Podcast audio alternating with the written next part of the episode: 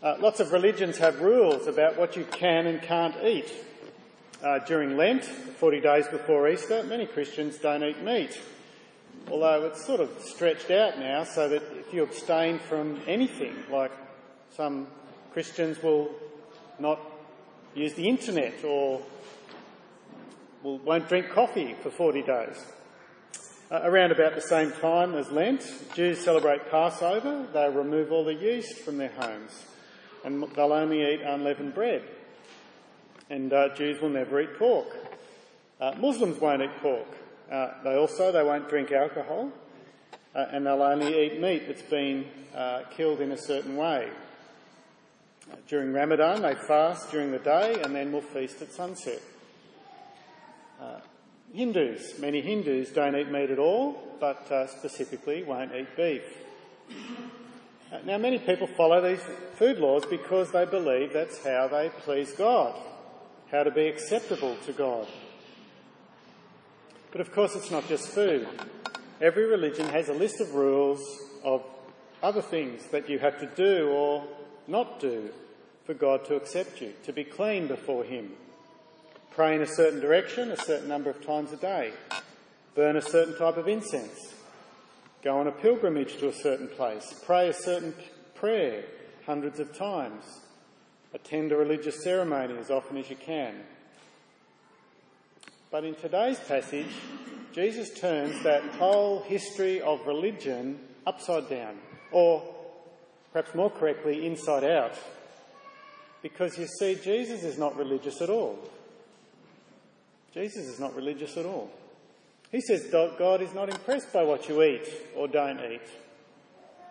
And he quotes the prophet Isaiah, who was talking about the Jews of his time, six centuries before Jesus. And here's what God thought of their religion, verse 8.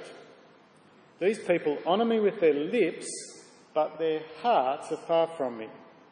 They worship me in vain. Their teachings are but rules taught by men. In Isaiah's time, the Jews, or certain, Jews, said the right words, performed the right actions, but their hearts weren't in it. There wasn't a genuine devotion to God. And Jesus says it wasn't just the people of Isaiah's time, but that Isaiah actually prophesied about the people of Jesus' time. Those people honoured God with their lips, but their hearts were far from God. And so their worship was in vain. It was a waste of time. It's shocking to think that well meaning worshippers could be saying the right words, doing the right actions, but that none of it counts for anything. That all the effort was wasted. Not only worthless, but damaging because Jesus calls them hypocrites. Now it's shocking because, well, that could be you. You're here this morning, you're saying words, you're doing actions, you're working hard to worship God, to be acceptable, clean, in a relationship with God, and yet it could all be a waste of time. So, how can you be sure that's not you? Well, there's no more important question to answer. How can you, be make, how can you make sure you're not wasting your time when it comes to being clean before God? Well, let's begin by looking at what starts that conversation, that accusation, uh, jump back to verse 1. As Alex was uh, describing for us, some religious leaders notice that Jesus' disciples don't wash their hands before they eat. And they want to know why. But they're not the hygiene police. Uh, this is about religion. It's about being ceremonially clean. Uh, all the other Jews would follow the traditions of the elders, man made rules about what you could and couldn't do, things that made you clean and acceptable or made you unclean and unacceptable. Uh, they'd all do it, but they noticed that Jesus' disciples didn't. Rather than answer the question, Jesus points to some of their own rule breaking. Not just breaking man's traditions, but God's commands, which are far worse. Uh, in verse 4, Jesus says, God commands you to honour your parents. Verse 5, but, but you say something different. You say to someone, just vow to make your savings a gift devoted to God, and then nothing else can claim it. And so when your elderly parents look to you for support, you can cry poor because it's a gift that you've already devoted to God. That was the advice these Pharisees were giving people. And when that happens, you stand up for the son or daughter, says Jesus. You say that's okay for them to treat their parents like that. That it's more important for them to keep the vow of their mouth than to look after their parent, to show the love they should have for their parent. Words are more important to you than a genuine compassion, a genuine compassion for your dependent parents. That's Jesus' word of judgment on the Pharisees. They're making human tradition more important than God's commands. And so his judgment on them, verse 7, is that they're hypocrites. Here they are coming to Jesus, concerned about disciples not washing their hands, pretending they're defending God's honour, when actually they're doing the opposite. They're ignoring God's words. They're not honouring God. They're putting human authority above God. Uh, and so, verse 8, Jesus applies Isaiah's, uh, Isaiah's words to them. Their hearts are far from God. At their core, they're more interested in what people think rather than what God thinks. And Jesus doesn't want that sort of poison spreading. And so, verse 10, he calls the crowd in closer and he says, Listen, understand. What goes into a man's mouth doesn't make him unclean, but what comes out of his mouth, that's what makes him unclean. He's explaining the Isaiah quote. The Pharisees had got it wrong. They focused on being ritually clean on the outside, how you washed your hands and, and what you ate and what you touched and they'd forgotten about what was on the inside. They'd forgotten the heart, a, a person's motivation and devotion and love. But that's what God notices. And that's what makes someone unclean. A bit further down, Jesus explains it some more, verse 17. Whatever you eat goes into your mouth and through your body. It doesn't do anything in terms of your standing before God. It, it doesn't affect your heart. But verse 18, he says, the things that come out of the mouth come from the heart. These make a man unclean. For out of the heart comes evil thoughts, murder, adultery, sexual immorality, theft, false testimony, slander. These are what make a man unclean. But eating with unwashed hands doesn't make him unclean. It's the heart that matters, says Jesus. Your behaviour and your words and your desire, your nature comes from your heart. If your heart's unclean, everything that comes from your heart is unclean as well. Not just words, but actions and even motivations. It won't matter what you eat or how you wash your hands or what you touch. It's like having measles.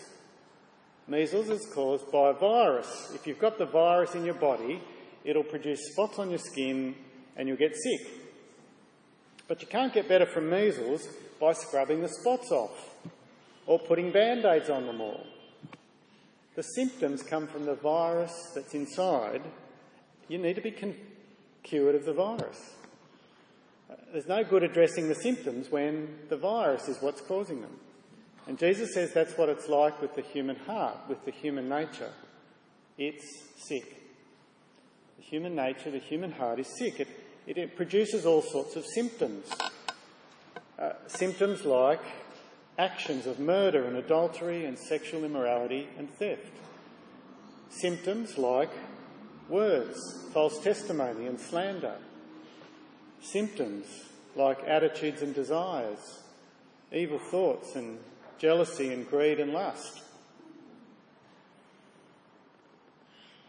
You see, the Pharisees had a small God, a God who only cared about hand washing and what was on the menu. But the reality, said Jesus, is he's a big God, a God over everything, a God whose interest goes a whole lot deeper and a whole lot broader than simply what you eat or touch. Obedience and uncleanness has suddenly become much bigger and more difficult. The Pharisees thought being clean before God was simple. Just wash your hands, just eat the right sort of food, don't touch this. But Jesus says the problem is far greater and being clean is far harder. And so if you're sitting there this morning and thinking you're okay with God because you come to church every week, or you read your Bible and pray, or because you put money in the collection, or because you sponsor a child, or because you're a good person, well, at least better than some other people, then think again, says Jesus. Jesus says your worship is in vain. Your worship is like putting band aids on measles spots. It's useless for fixing the disease. Take a close look at your heart, at your nature, at your true nature, not the mask you put on when you come to church on Sunday. Take a close look at your true nature. Take, take a look at the way impatience and anger oozes out of you so easily. At a traffic jam, a small injustice, when someone pushes in in front of you, or when your plans don't work out. Take a close look at how strong your jealousy is when someone, uh, for someone else's possessions, or job, or wife, or abilities. Notice how quick you are to retaliate when someone insults you or laughs at you. How strong your desire is to hurt. Take a look at your heart. Notice how selfish and lazy and stubborn you are to help when you see the desperate needs of people around you. How quick you are to come up with self justifying excuses. Now, all of that comes from a sinful, natural nature, from an unclean heart. You can't fix that by washing your hands or eating clean food. You can't fix it by donating money or attending church every week. Unless you can clean up your heart, everything that comes out of you is unclean. It's a terrible problem. It's unbeatable because it's impossible to clean your own heart. It's even harder than giving yourself literal open heart surgery. You can't do that you're even less able to clean your own heart spiritually. And that's where Jesus leaves it. He's posed the problem but not provided the answer. He's described what makes someone unclean. He's, he's described what can't make them clean, but he hasn't said what can clean a heart. And so, as readers, we want to know the solution, don't we? We're asking the question so, what can I do to get a clean heart? I need a clean heart. How, how do I get one? Well, as we keep reading, Matthew answers, answers the question for us. The first section finishes with the problem of being unclean. Second section begins by describing Jesus moving into an area that's full of unclean things. From verse 21, he moves from Galilee into the Gentile, into a Gentile region, uh, an area filled with people that the Jews saw as unclean. He meets a Canaanite woman, a non-Jew. She didn't eat the right food, didn't wash her hands the right way. In fact, she didn't do anything the Jews said you needed to do to be clean. Now that seems, seems like a big problem to the Jews, but this woman's got even bigger things on her mind. Her daughter suffering terribly from demon possession. We, we don't exactly know how that manifested itself, but she was suffering terribly. Like most mothers, she'll do almost anything to relieve the suffering of her kids. Uh, she comes to Jesus, she cries out, Lord, Son of David, have mercy on me. She keeps crying out. Her pain is nearly as bad as the suffering of her daughter, if you think about it. For those of us who are parents, we know it's a terrible situation, isn't it? When your kids are in pain and you are helpless to do anything about it. when your baby is screaming and you just can't comfort her. When your child is in pain and you can't stop it. Parents will do anything. We are desperate. Completely helpless. That's fascinating, isn't it, that Jesus doesn't answer her? Time and again, all around these verses, we see Jesus seeing a need and he heals it. He sees a group of people and he heals them. He sees a need and he fixes it. But here, he hears but doesn't. There's a test to be passed. There's a lesson to be learned. There's an example to be followed. She keeps shouting out. She won't stop. The disciples come up to Jesus, send her away, we're tired of the noise. Now, now they probably intend for Jesus to heal the daughter before they, he sends the mum away. They've never seen Jesus turn anyone away. That seems to make sense of what Jesus says next. I was sent only to the lost sheep of Israel. In, in other words, why do you want me to do something for her? I wasn't sent for her. In other words, my first audience is the Jews. They're the priority. I'm here to bring them, bring the kingdom of God to them. They're to be a light for the Gentiles. I'm not here for the Gentiles just yet. It seems like the woman overhears. Rather than that discourage her and, and force her away, she comes even closer. She approaches Jesus, kneels before him. Lord, help me. Well, now Jesus turns to the woman. And he says a similar thing to what he says to the disciples, but uses a picture or a metaphor instead. Verse 26 It's not right to take the children's bread and toss it to their dogs. In any household, you, you feed the family first, the pets get the leftovers. Well, unless it's Wendy's household, and Wendy's dogs get the best of everything. But, uh, but normally, pets get leftovers. Uh, the children in the, the, picture are the Jews, and the, the dogs are the Gentiles. It's the Jews Jesus is ministering to. It's not meant as an insult, it sounds like an insult. It's just a question of priority. Jesus is testing her. What sort of obstacles is she willing to push through? How strong is her faith? How strong is her desire? And what's her reply? Verse 27 Yes, Lord, she said, but even the dogs eat the crumbs that fall from their master's table. In other words, I'm not pretending to be part of the family. I don't deserve a seat. I don't need bread. I'm happy with crumbs. Crumbs are enough. Crumbs from you will heal my daughter. Just give me crumbs. And Jesus loves it. Woman, you have great faith. Your request is granted. And her daughter was healed from that very hour. As easy as saying the word, which shows that her faith was placed in the right object, not on herself and her own ability, but on Jesus. A faith expressed in persistence and humility. She can't do it, only Jesus can, and she won't give up until he does. And there's the answer to the question Jesus left hanging in the previous section about what to do about an unclean heart. You can't fix your unclean heart. You can't make it clean.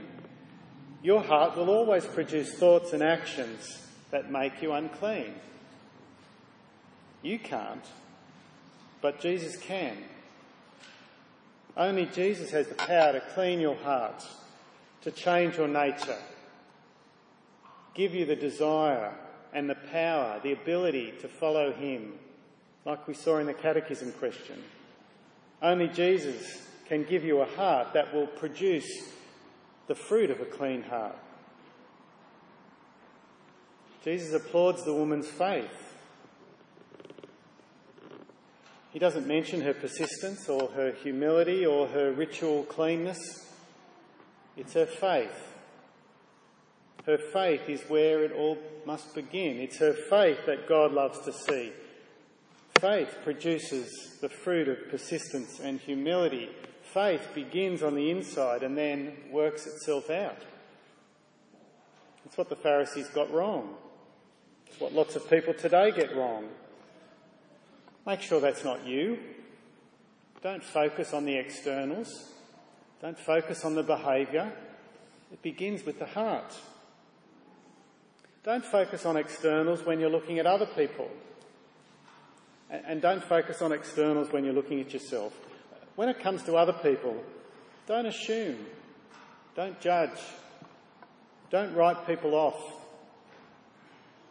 Compared to the Pharisees, the Canaanite woman looked like she had nothing, no advantage at all. Wrong nationality, wrong religion, wrong lifestyle. And yet she was the one God praised. Woman, you have great faith. It was the religious leaders, the ones at the top of the tree, who got the rebuke. Hypocrites, hearts far from God, blind guides. What sort of people do you presume are far from God when you look at them? When you write them off? What socio-economic class? What lifestyle choices? What income bracket? What academic qualification? What racial background? Don't assume. Don't look at the externals, look at the heart. It's the heart that counts. Jesus can change any heart. And don't focus on externals when it comes to yourself. Don't trust your achievements. Don't trust your good intentions. Don't trust your lifestyle. Because if you do, you may be worshipping God in vain. Look to Jesus. Trust Him. Look to Him with gratitude and humility because it's only Jesus who has the power to heal and cleanse and deliver you. Only Jesus has the power to change your heart. That's the only thing that can make you clean before God. Let's pray. Heavenly Father, we come before you helpless. Uh, for many of us, uh, you have washed us clean, and we rejoice in that. May we continue to come before you in humility, in utter dependence.